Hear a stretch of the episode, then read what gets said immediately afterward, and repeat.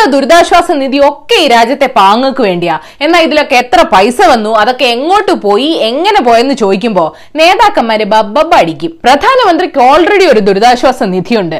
അതിൽ കുറച്ച് കാശുമുണ്ട്. ഇതിന് പുറമെയാണ് prime minister citizen assistance and relief in emergency situations അഥവാ പി എം കേസ് എന്നൊരു സാധനം ഇറക്കിയത്. ചോദിച്ചപ്പോ പറയുക കോവിഡ് കാരണം ജീവിതം വഴിമുട്ടിയവരെ സഹായിക്കാൻ വേണ്ടിയാണെന്ന്. സാധാരണ തൊഴിലാളികളെ കേന്ദ്ര സർക്കാർ എങ്ങനെയാണ് ലോക്ഡൌൺ കാലത്ത് സഹായിച്ചതെന്ന് ഞാൻ ഓർമ്മിപ്പിക്കേണ്ടല്ലോ. അതിലോട്ട് നൂറ്റമ്പത് കോടി രൂപ ഡൊണേറ്റ് ചെയ്ത റെയിൽവേ തന്നെയല്ലേ പാവങ്ങളുടെ കയ്യിൽ നിന്ന് വീട്ടിൽ പോകാനുള്ള ട്രെയിൻ ടിക്കറ്റിന്റെ കാശ് വാങ്ങിക്കുന്നതെന്ന് രാഹുൽജി ചോദിക്കുന്നു. ഡൊണാൾഡ് ട്രംപിന്റെ സന്ദർശനത്തിനായി നൂറ് കോടി മുടക്കിയ സർക്കാർ കൊറോണ കാലത്തെ പ്രതിസന്ധിക്കിടയിൽ തൊഴിലാളികളിൽ നിന്ന് പണം വാങ്ങുന്നു. ട്രെയിൻ ടിക്കറ്റിന്റെ തുക കോൺഗ്രസ് നൽകുമെന്ന് സോണിയാജിയും പറഞ്ഞു. അത് അവസരം കിട്ടിയപ്പോ കോളടിച്ചത് ആ പോട്ട്. ഏതായാലും സംഗതി വിവാദമായപ്പോ എൺപത്തഞ്ച് ശതമാനം കേന്ദ്ര സബ്സിഡി ഉണ്ടാകും. ബാക്കി പൈസ സംസ്ഥാനങ്ങൾ അടക്കണമെന്നായി പി എം കേഴ്സിൽ പൈസ കൊണ്ട് തള്ളാൻ കോർപ്പറേറ്റുകൾക്ക് എന്തായിരുന്നു ആവേശം? ഡൊണേഷൻ ഒരു പുണ്യപ്രവൃത്തിയാണ് സമ്മതിച്ചു. ഞാനും കൊടുത്തായിരുന്നു. പക്ഷെ ഇത് ശേഖരിച്ച് വിതരണം ചെയ്യുന്നവർക്ക് ചില ഉത്തരവാദിത്തങ്ങളില്ലേ? ഇതിലെ ഒരു നയ പൈസ ആരുടെയും പോക്കറ്റിൽ പോകുന്നില്ലെന്ന് നമ്മളെ ബോധ്യപ്പെടുത്തണ്ടേ? സർക്കാരിനെ ചോദ്യം ചെയ്യാൻ കഴിവുള്ള സി ആൻഡ് എ ജി കണക്കുകൾ പരിശോധിക്കാനുണ്ടോ? ഇങ്ങനത്തെ ഫണ്ടുകൾ ചാരിറ്റബിൾ ഓർഗനൈസേഷൻ ആയതുകൊണ്ട് ഒരു പരിശോധനയില്ല. കണക്ക് നോക്കാൻ പകരം സർക്കാർ പറയുന്ന ഇൻഡിപെൻഡന്റ് ഓഡിറ്റേഴ്സ് വരുമെന്ന് പറഞ്ഞു. എന്നിട്ട് വിവരാകാശ നിയമപ്രകാരം കണക്കുകൾ ചോദിച്ചപ്പോൾ പ്രധാനമന്ത്രിയുടെ ഓഫീസ് തന്നോ? അതും ഇല്ല അല്ലെങ്കിലും ഇത് ആർ ടി ഐ കൊടുത്ത് വാങ്ങിക്കേണ്ടതാണോ? എപ്പോഴേ പബ്ലിക് ആക്കേണ്ടതല്ലേ? ഇന്നേ വരെ എത്ര പൈസ കിട്ടി? ആ എത്ര പൈസ ചെലവാക്കി? ആ സംസ്ഥാനങ്ങൾക്ക് എങ്ങനെ വീതിച്ചു കൊടുത്തു? ആ ആരാ കണക്കുകൾ നോക്കുന്നേ? ആ ഏതായാലും നിങ്ങൾ ഇന്നറിയേണ്ട പത്ത് വിശേഷങ്ങൾ ഇതാണ്. ആരോഗ്യം എത്ര ശരിയല്ല? എനർജി കുറവാണെങ്കിൽ അങ്ങ് സൈക്കി നമ്പർ വൺ സംസ്ഥാനത്ത് അറുപത്തൊന്ന് പേർ രോഗമുക്തി നേടി ചികിത്സയിലുള്ളവർ ഇനി വെറും മുപ്പത്തിനാല് പേരാണ്.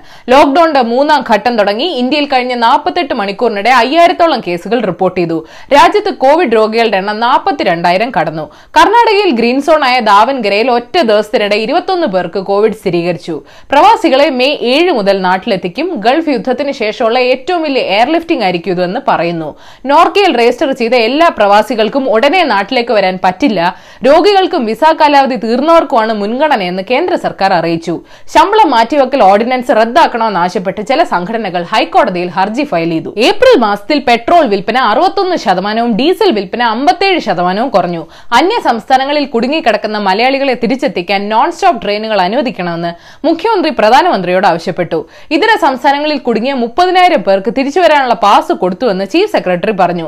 അതിർത്തി കടക്കുന്നവർ കോവിഡ് നെഗറ്റീവ് ആണെന്ന് പ്രൂഫ് കാണിക്കേണ്ട എല്ലാവരെയും പരിശോധിക്കുമെന്നും അറിയിച്ചിട്ടുണ്ട്. പാസുകൾ കിട്ടാൻ covid nineteen Jagratha dot Kerala dot N I C dot ഇന്നിൽ അപേക്ഷിക്കാം. കിഫ്ബിയിൽ യോഗ്യരായ ആളുകൾക്ക് മതിയായ ശമ്പളം നൽകണ്ടേ? അത് വിവാദമാക്കണമെന്ന് മുഖ്യമന്ത്രി ചോദിച്ചു. ദിവസവും പതിനായിരം രൂപയ്ക്കാ. ഞാൻ എന്തിനാ ജേർണലിസം പഠിക്കാൻ പോയത് നമ്പർ ടു ലോകത്ത് രോഗം ബാധിച്ചവരുടെ എണ്ണം മുപ്പത്തഞ്ച് ലക്ഷം കടന്നു മരണം രണ്ടര ലക്ഷത്തോട് അടുക്കുന്നു. ന്യൂസിലൻഡിൽ കൊറോണ നിയന്ത്രണ വിധേയമായി തുടങ്ങിയെന്ന് സർക്കാർ അറിയിച്ചു. സൗജന്യ യാത്ര കൊടുക്കണമെന്ന കേരളത്തിന്റെ നിർദ്ദേശം കേന്ദ്ര സർക്കാർ തള്ളി. പ്രവാസികൾ വിമാന ടിക്കറ്റ് തുക നൽകണമെന്ന് റിപ്പോർട്ടുണ്ട്. ഹോങ്കോങ്ങിൽ സാമ്പത്തിക മാന്ദ്യം രൂക്ഷമാണ്. ബ്രസീലിൽ രോഗികളുടെ എണ്ണം ഒരു ലക്ഷം കടന്നു. അവിടെ ആമസോൺ ട്രൈബുകൾ വംശഹത്യ നേരിടുകയാണെന്ന് ലോകപ്രശസ്ത photographer Sebastiao Salgado president Jair ബോൾസനാരോയ്ക്ക് കത്തെഴുതി. പിന്നെ മനുഷ്യനെ രക്ഷിക്കാൻ പറഞ്ഞുകൊണ്ട് സാത്താനല്ലേ കത്തെഴുതണേ. നമ്പർ ത്രീ ലോക്ഡൌൺ ഇളവുകളിൽ കൺഫ്യൂഷൻ വേണ്ട സംസ്ഥാന സർക്കാർ പുതിയ മാർഗനിർദ്ദേശം ഇറക്കിയിട്ടുണ്ട്. ഇതനുസരിച്ച് ഗ്രീൻ സോണിലും നിയന്ത്രണങ്ങളുണ്ട്. അവിടെ പൊതുഗതാഗതം പാടില്ല. സ്വകാര്യ വാഹനങ്ങളിൽ ഡ്രൈവർക്ക് പുറമെ രണ്ട് പേരിൽ കൂടുതൽ പാടില്ല. ടൂ വീലറുകളിൽ പിൻസീറ്റ് യാത്ര പാടില്ല. സിനിമാ തിയേറ്റർ ആരാധനാലയങ്ങൾ പാർക്കുകൾ ജിംനേഷ്യം മദ്യഷോപ്പുകൾ മാളുകൾ ബാർബർ ഷോപ്പുകൾ ഒന്നും തുറക്കില്ല. വിവാഹ മരണ ചടങ്ങുകളിൽ ഇരുപത് പേരിൽ കൂടുതൽ പങ്കെടുക്കരുത്. പച്ച സിഗ്നൽ കണ്ട ഓവർ സ്പീഡ് എടുക്കരുത്. നമ്പർ ഫോർ നാൽപ്പത് ദിവസത്തിന് ശേഷം ചില സംസ്ഥാനങ്ങളിൽ മദ്യവിൽപ്പന ശാലകൾ തുറന്നത് അവിടുത്തെ പോലീസിന് തലവേനയായി ആഘോഷത്തിന്റെ ഭാഗമായിട്ട് ചിലയിടത്ത് പടക്കം പൊട്ടിക്കുകയും വീണ്ടും അടയ്ക്കാതിരിക്കാൻ പൂജകൾ വരെ നടത്തിയെന്നും കേൾക്കുന്നു. ഡൽഹിയിൽ സാമൂഹ്യ അകലം പാലിക്കാതെ ആളുകൾ തിരക്ക് കൂട്ടിയപ്പോൾ കടയടക്കേണ്ട സാഹചര്യം ഉണ്ടായി. സമയാവട്ടെ. മലയാളികളുടെ സ്വഭാവം ഉടനെ അറിയാം. ഹാഷ്ടാഗ് സെൽഫി വിത്ത് കുപ്പി നമ്പർ ഫൈവ് ബംഗാൾ സർക്കാരിനെതിരെ വിമർശനം ഉന്നയിച്ച എൻ ആർ ഐ ഡോക്ടേഴ്സിനോട് തൃണമൂൽ എം പി മഹുവ മൊയ്ത്ര അപമര്യാദയായി പെരുമാറിയെന്ന് പരാതിയുണ്ട്. സംസ്ഥാനത്ത് കോവിഡ് കേസുകളുടെ എണ്ണത്തിൽ തെറ്റ് സംഭവിച്ചുവെന്ന് ആശങ്കയുണ്ടെന്ന് മമതാജി അറിയിച്ച ഡോക്ടർമാരോട് മഹുവ നിങ്ങൾ പണിയെടുക്കുന്ന രാജ്യത്തെ കാര്യം നോക്കിയാൽ മതി ഹീറോ ആവാൻ നോക്കണ്ടെന്ന് ട്വീറ്റ് ചെയ്തു. അത് ശരി. അപ്പൊ പുഷ്പവൃഷ്ടി തൃണമൂൽ കോൺഗ്രസിന് വേണ്ടിയായിരുന്നോ? നമ്പർ സിക്സ് ഭൂമി തർക്ക കേസിൽ ഹൈക്കോടതി വിധി തെലുങ്ക് നടൻ പ്രഭാസിന് അനുകൂലമായിരുന്നില്ല. നടന്റെ ഫാം ഹൗസ് സ്ഥിതി ചെയ്യുന്ന ഭൂമി സർക്കാരിന്റെ തന്നെയാണെന്ന് ഹൈക്കോടതി വിധിച്ചു. പ്രഭാസിന് അനുകൂലമായി വന്ന കീഴ്ക്കോടതി ഉത്തരവ് റദ്ദാക്കിയാണ് ഹൈക്കോടതിയുടെ പുതിയ ഉത്തരവ്.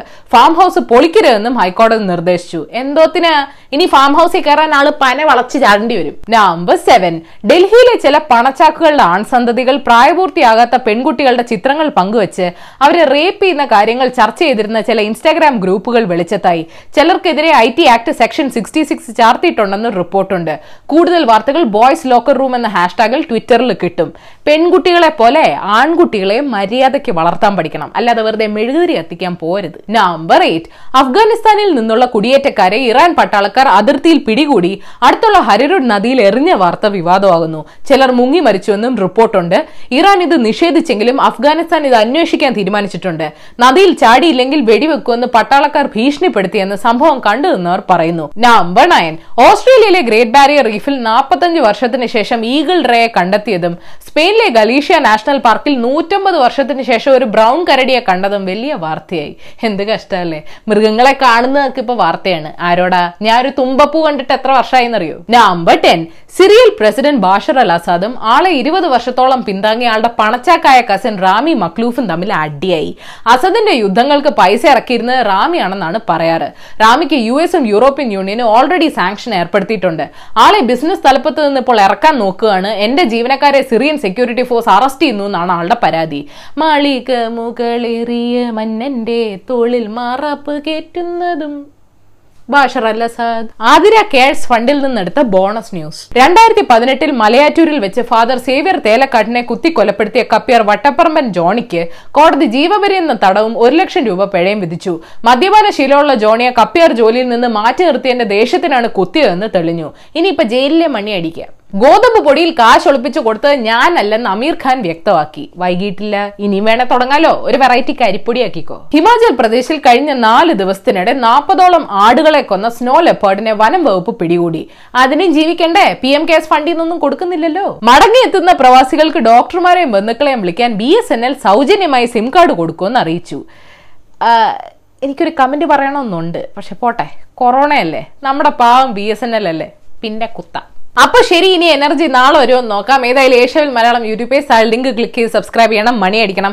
രസകരമായ വാർത്തകൾ വായിക്കാൻ ഏഷ്യവിൽ മലയാളം വെബ്സൈറ്റ് സന്ദർശിക്കണം. ഈ വീഡിയോ ഇഷ്ടപ്പെട്ടെങ്കിൽ ലൈക്ക് ചെയ്യണം കെയർ ചെയ്യണം ഷെയർ ചെയ്യണം. കോമൺ സെൻസിന് നിരക്കുന്ന അഭിപ്രായങ്ങൾ താഴെ അറിയിക്കാം. പുഷ്പവൃഷ്ടിയൊക്കെ കാണാൻ കൊള്ളാം. പൂവിന് വരെ പൂ വാങ്ങിക്കാൻ വെച്ച കാശ് എറിഞ്ഞിരുന്നെങ്കിൽ.